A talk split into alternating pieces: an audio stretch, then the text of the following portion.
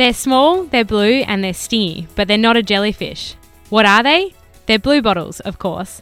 They're a prominent feature of summers spent by the beach, but what brings them to Australian beaches remains a bit of a mystery. Join us shortly as we delve into the weird and wonderful world of blue bottles.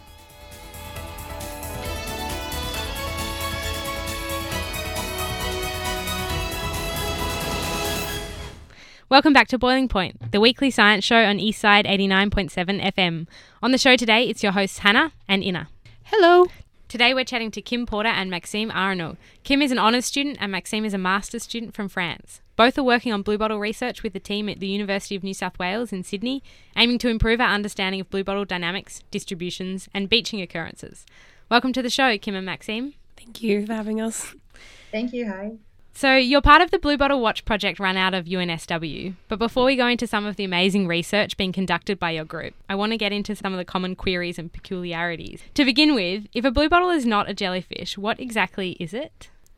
So they're classified as a siphonophora, that's their class, and they're actually organisms made up of four individual counterparts called zooids, and one of them is their pneumatophore, which is the gas-filled sail that they float on top of the water with. The others are the tentacles, which contain nematocysts. They actually grab food from the water beneath them. And then there's the reproductive zooids and the digestive zooids. So some consider them not really animals, more like cells, if that makes sense. Yeah. So a collection of cells in a way. Yeah, kind of. Yeah, exactly. Wow. And what is it that makes them blue? I'm not really sure. I don't really have the exact answer for this one. That's why I wanted to talk with you about all of it. I don't know if Kim has it or not. Well, personally, I would say it's because they're on the water. So if they're kind of the same color, they are not easily spotted. But I'm not really sure of that. Kim, Can you maybe help? I agree. I think it's something to do with camouflage. And I've read somewhere that some believe that it's kind of like UV protection as well as camouflage. So it's interesting, yeah. I think most animals that live on the interface between the surface and the air would be blue in colour. Okay, so kind of a defence mechanism in a way, potentially. Yeah, you could say that. Yeah, so what would eat a blue bottle? Oh, I'm not really sure, to be honest. I don't know much about their predators. Okay, Maxime, do you know that? What does blue bottle eat, right? What eats a blue bottle? Oh, what eats a blue bottle? Some kind of marine organisms such as sea turtles, or also what is called a blue dragon that feeds on blue bottles, and which is kind of amazing because they also steal blue bottles' stinging cells to use them for their own protection.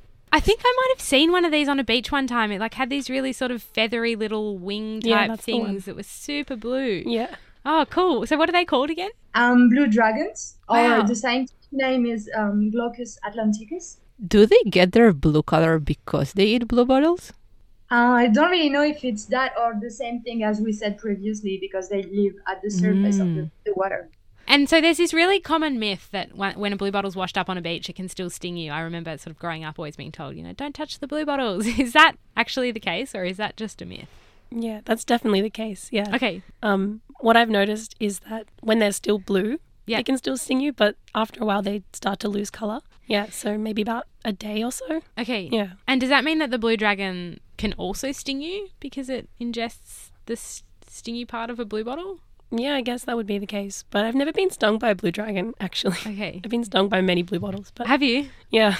As part of your research? No, not as part of my research, luckily. But in the past, yeah. Yeah. Is it a painful sting? I don't think I've actually ever been stung by a blue bottle. It's very painful at first, but it kind of subsides, throughout the day. Yeah. Do you think it's what encouraged you to go into blue bottle research?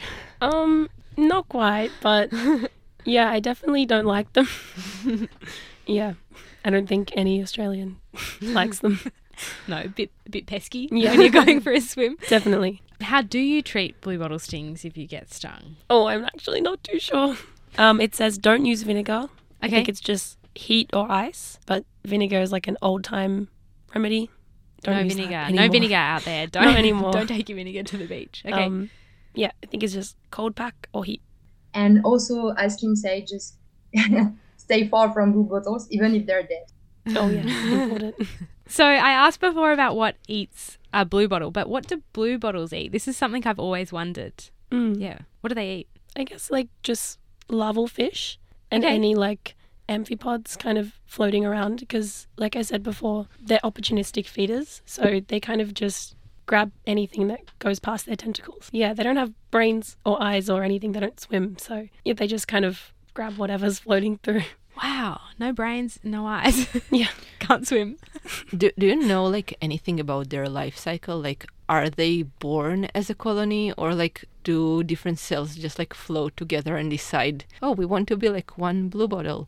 Yeah, I'm not sure. Does Maxime want to have a go at this one? Well, yeah. All that I can say is that we suspect that they can live between a few months to a year, but we are really not sure of that.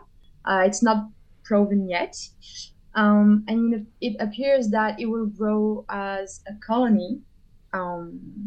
Yeah, that's all I can say about it. So we don't have a lot of information about their life cycle. Does that mean you don't really know how they reproduce either? As we said before, they are made of zooids, what we call zooids, so individual little animals, and some of them are called gonophores, which is used to produce either sperm or eggs, and they shed it into the water. Each colony is either male or female. Interesting. They're such quirky little creatures. I had no idea about the reproduction at all. And I've heard that kind of like humans, you can get these sort of left-handed, right-handed, or left-sailed, right-sailed blue bottles. Is that the case? And what determines if it will be a left-sail or a right-sailed blue bottle? I'm not sure if there's any like determination. Like I don't know much about that. But what I do know is that the reason why they have two, like left and right, is to prevent like a whole population from washing up on shore. So killing a whole population. So half of them would go out to sea, half of them would go to shore. Right. Is that because of the wind? The wind acts on this little sail that sticks out of the surface of the ocean. Yes. And so ones that have a sail going one way will be pushed in one direction compared to that wind, and the other one's the other direction. Is that? Exactly. Right. The left-handed ones will sail to the right of the wind. Okay. And vice versa. Yeah. And so it's not like all male colonies will have a left-handed or a left sail. There's a mix between the males and females in terms of the sail orientation, I'm guessing. Yeah, I think so. But Maxime, can you expand on that one? I'm not too sure. No worries. No, I don't think it could be linked to this. I talked about male or female, but we don't have a lot of information about it. But what we do know is that this handedness is, you can spot it. It means that their float can be left or right pointing with respect to their body tentacles. And yeah, it means that they will have like different orientations for their floats. So for the same wind, they're going to drift in opposite directions. And we don't really know like the proportions, but it could be like kind of half-half, so that half the population will rock up on the same beach and the other one will still be in the water to survive. That's fascinating. Sounds like a pretty good survival strategy, I guess, without knowing much about blue bottles. So when you see them washed up on the beach, there's often a whole group of these blue bottles. When they're floating out in the ocean, are they solitary or do they also float around in these aggregations? I guess, it's hard to know because, when they do wash up, it's kind of they're either in groups or separated all across the beach. I don't know much about the distribution in the ocean, but figuring out, like, the whole point of my research is, trying to figure out how they do get distributed along the shores and when. So, that's all I know about that. Yeah. Well, before we go into some of your research, I think I have one or two more general questions. Is there a prominent season for blue bottles? Yes, definitely summer. Summer. Okay, so summer is when they will be washing up on our beaches. Because we get more easterly, northeasterly winds in summer, and that's they're going to be pushed towards our shores. Okay, so it's related to the wind and not their reproductive cycle or something like that. We don't know if it's related to their reproductive cycle, so that would be interesting to find out in the future, but we definitely know that it's due to winds. Okay. So in winter we get westerly winds, so they'll be pushed the other direction. Okay. Offshore. That makes sense. And where are they normally found? Do you get them all around Australia? Yes, I think so. Lots in east and west, obviously, like on the coast. I've been reading a lot of old newspaper articles, and not so much down in like Victoria and Adelaide, a lot on the east and west coast. And is that because the water's too cold for them?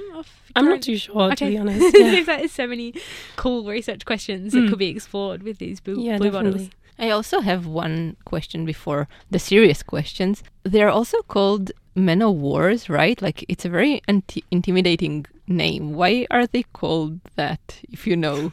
Ooh. And why do they have so many names? Are people, like, scared of them? I only know three names for them. The scientific name, Blue Bottle, and Portuguese man-o-war. Mm-hmm. What's the scientific name? Physalia physalis. Physalia physalis. It's very underwhelming. Oh, underwhelming! I think it's quite fun to say. Like with like a blue bottle and like a Portuguese man-o-war, and then you're like Physalia physalis. I don't know. What does that? Do you know what that means? Translated from okay. Maxime, do you know what that means? Translated. From you mean the man-o-war? The Latin scientific name. Oh, no, I don't really know. Physalia physalis. No. I'm sorry. No, I can help you with the man-o-war, but not the other one. Oh, yeah? Yes, please. Tell us about that. Well, actually, the whole name is the Portuguese man-o-war, and it comes from a sailing warship, because this animal kind of looked like this kind of sailing ship. Ah. Because it's kind of got the ripples on top with the pneumatophore. Mm. Right. Old-time people had very good imagination. Yeah. Sorry, what were you saying, Maxime? Oh, I'm sorry. I was just saying this because we can also find these species in the Atlantic Ocean, so near Portugal, and maybe that's why in this zone we call it Portuguese man-o-war and not in Australia. Do you know if their numbers are increasing with climate change and like the warming of the oceans? Well, that's part of my research. I was looking for that, but no, I don't really have like a concrete answer because we lack of data a lot. That's also why we'll talk about this later, but the whole citizen science project, because we don't have a lot of data. So is it like past data or also current data on their occurrence? Well, it's all at the same time because we are, as I said it, blue bottles are passive animals. So they move around with the currents and the winds. So we use environmental parameters to try to understand their pathways. So on that note, you guys are part of this Blue Bottle Watch project at UNSW, is that right? Yeah, exactly. Could you tell us a little bit about this research project? Because as I understand it, it's sort of a collaboration, maybe across some different groups or with some different institutions. Is that right? Yes, exactly. It's a collaboration between some Australian universities as UNSW or Griffith University, or also the Bureau of Meteorology or the government and Surf Life Saving Australia. I find that really cool that you've got these sort of industry partners in this research project. What kind of research does the lab or your group as a whole do, and which parts of this are you involved with? There are a lot of fields that the research covers, but the main ones are the numerical modeling, also the lab experiments, and a lot of data processing. And that's the part I was working on during my internship. The data processing? Exactly. Could we talk about the lab experiments first? Is that it? Yeah, of course. I feel like it's always a very exciting part of it. What kind of lab experiments would you guys do? Well, the lab experiments happen in France because we have a wind tunnel there. But as blue bottles are not present in France, we are using 3D printed blue bottles, and we put them in a wind tunnel. Yeah, and we see how they drift with the wind, and we do some experiments. Do you print a whole different range of blue bottle sizes? Well, as we don't have a model, it's hard to build up a model to print because we cannot scan actual blue bottles there. So you just chuck these sort of 3D printed artificial blue bottles into the tunnel and see what they do when you blast them with different kinds of wind? Exactly, wind and currents. That's so cool. And like, what is the most important component of a blue bottle model? Is it the sail or the tentacles? Sorry, I'm maybe not using the right terminology, but like, is it the sail or the tentacles? Like, what part determines that it's a blue bottle model? Well, you're absolutely right. This is the good way to say it. Well, both of them play a really important role in this, but some studies have shown that this is kind of a linear combination of the wind and the currents acting on the bluebottles, and also with a factor linked to the shape of the bluebottle, if they have like a big sail on their float or a little one or a flat one. And all of these parameters play a key role in their movements. Interesting. And the group in Sydney, do they have any blue bottles in aquariums that you do lab experiments with? Well, I don't really know about that because I know that when they're not in the water anymore, they don't survive for a long time. So I'm not sure. I don't want to say something silly. Yeah. Do you know why they don't survive outside the ocean? No, I don't really know. I'm not really sure. Yeah. Maybe it's because they cannot eat anymore, but I don't want to say something. Yeah. Interesting. So you can't really reproduce them in an aquarium or anything like that then? I'm not really sure of this. Okay. So, Kim, what research do you do in this group? What do you focus on? Mine's a bit different. I'm doing the field-based research, the field-based study is about optimizing abundance surveys. Okay. So we know a lot about, oceanic models and distributions, worldwide, but there's not been a single one method that we can use to optimize their abundance after they've been washed up on shore and already dead and have already stung people in the water. So the optimization part is, just trying to figure out what's the most low effort solution to this kind of thing. Okay. And so, sorry if this is a really naive question, but why are you interested in the numbers that are washing up?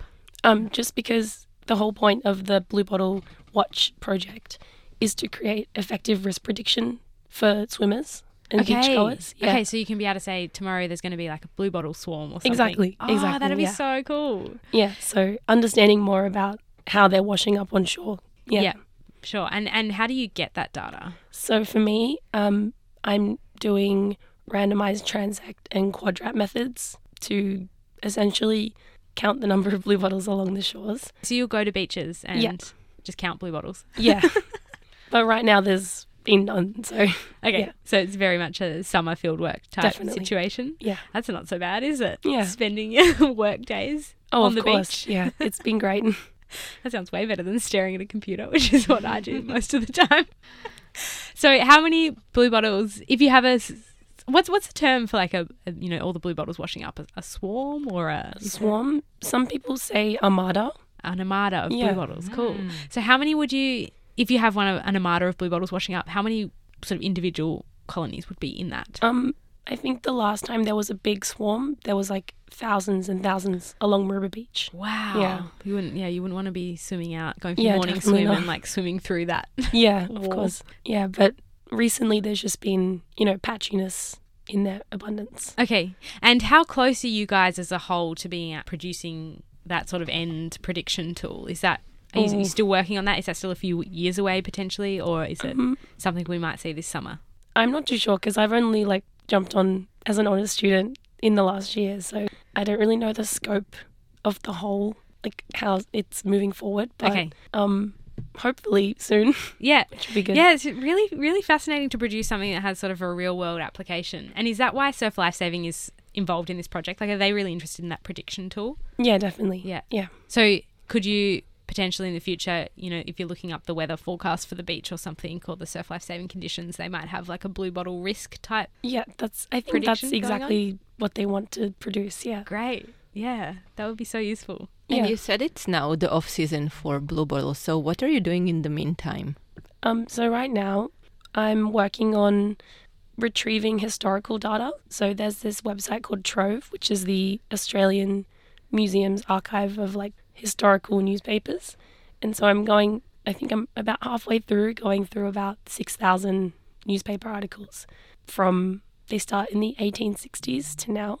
And I'm just going through and kind of picking up important articles, one, to expand the data set, and two, to kind of ground truth current, I guess, predictions made by models. Yeah. So if we can go back in time and say, on this day it was an easterly wind and they brought blue bottles, then we can kind of graph that over time as well. So you're saying that blue bottles washing up would be reported in newspapers? Yeah, and definitely. Does that still happen today? Not anymore. It kind of stops at around 2019 because of social media, I suppose. Okay. But back in the day, definitely during the 60s, 50s, it's definitely very prominent in the newspapers. That's so interesting. You just got this record of Blue Bottle. And I think it's Amadas. Yeah, it's so untouched. No one's really considered that type of historical data before in this scenario. Super interesting. And Maxime, what do you do for your specific research? Well, I worked with an amazing data set collected by Surf Life Savers, which covers around 20 years of observations. So I was trying to find if there is a trend within the years for blue bottle presence along Sydney beaches or not, and trying to link this to the environmental variables to see if there's correlations. Cool. And do you have any results from that yet? Yeah. So far, I found kind of a decrease of blue bottle presence during the 20 years of observations in Sydney. So they're getting less frequent? Yeah. It looks like there are less blue bottles throughout the years. Interesting. Is that because wind patterns may be changing or something, or do you not know why that you're seeing that? Well, I was still investigating, but my internship is done, so I won't be really accurate around all of this. I don't want to say something stupid. Okay. Results for a future podcast, perhaps. Exactly. And is there any Indigenous knowledge on blue bottles, and if there is, are you incorporating it into your studies? Well, as far as I know, we are not collaborating with them, but I think it could be an interesting part, but it's from a personal point of view. I cannot talk on behalf of the whole team. Yeah, I haven't come across any information about that. Yeah, okay. So far. So you have this citizen science project going on as part of this research project. What does this involve? Could you tell us a little bit more about it? Yeah, I think that's not really what I'm doing. I'm not really involved in that citizen science aspect as much as other people in the team, so I can't really speak on that. Maxime, do you have any information? Well, I was not working on the citizen science part, but I know that, as I said before, we lack of data. So we are using the website, maybe you know it, iNaturalist. Mm-hmm. And so the whole citizen science is that we really need help for collecting data. And the project is to just taking some pictures of blue bottles observed on all Australian coasts and post it on the iNaturalist site on the project, which is named Blue Bottles in Australia. Mm-hmm. So, if people can just post their picture and just give some more information as the date, the location. And, this will help us accessing more data to understand their pathways. The citizen science is really important because we really need your help. And are you looking for images of isolated blue bottles or of whole swarms on the beach, or both? Well, it doesn't really matter. All we need is to know if there were blue bottles at this time on this place. And I think there's also a parameter where you can say if you saw a lot of them or isolated colonies. That's amazing. So what, for those listening, what is that website? The website is on iNaturalist. The project name is Blue Bottles in Australia. Okay, you heard it here. Blue Bottles in Australia, iNaturalist. If you're a keen beach goer, start taking photos and submitting that. You can be involved in a cool science project. Maxime, you're from France, obviously. How did you came to do this project? Well, how did you get excited about it, especially when you're saying that there are no blue bottles in or around France? So how did you get involved? Well, it's from my first internship, because when you're doing your first year of master, you have a first internship to do, which lasts 2 months. And my supervisor knew Amandine Schaeffer, which is one of the leader of the project, Dr. Amandine Schaeffer. And so I was really interested in her job, and I never saw a blue bottle in real life because we don't have it in France. And yeah, I just began to read some of her papers, and yeah, I contacted her because I really wanted to be involved in this project. And as a fellow person who is from the Mediterranean area, do you know why the Mediterranean Sea doesn't have blue bottles? I don't really know. We suspect that blue bottles are a tropical species, so maybe that's why they are not present. But we had one episode of blue bottle presence in the Mediterranean Sea, but they were from the Atlantic Ocean, and they came up by the Gibraltar Strait. But yeah, it was kind of anecdotal episode. That's very interesting. Yeah. You mentioned earlier that your group also does some numerical simulations of these blue bottles. Mm-hmm. Are you able to tell us a little bit about that? I was not involved in the numerical modeling part, but it consists of using atmospheric and oceanic models to have more of a quantitative point of view of the blue bottles and how they behave with different simulations and different wind and current conditions. So like particle tracking kind of work. Exactly. I do a bit of that. Maybe I can join your team. Yeah. Are you looking for a new member? Are you looking for a new job? Maybe next year. So for our last question, do you have any advice for budding scientists or for somebody who is looking into blue bottle research? You can leave it as broad or as narrow as you would like. Yeah, I'd say just reach out to people, read as much as you can, get involved, especially things like this, citizen science. Yeah, get involved, definitely. And if you are looking into doing extra research, there's a lot going on, so it's something to be excited about, yeah. So, like, is citizen science a good place to start or to dip your toes in? Oh, I think so. I think our slogan is dip your toes in the ocean of knowledge. I've got it on the back of my phone here. Oh, I love it. Yeah. It's so cool. So, yeah, that's kind of the whole idea. Yeah. Citizen science is a really good first step. Great. Those of you listening in that are interested, go check out iNaturalist. Yeah. Get involved. What about you, Maxime?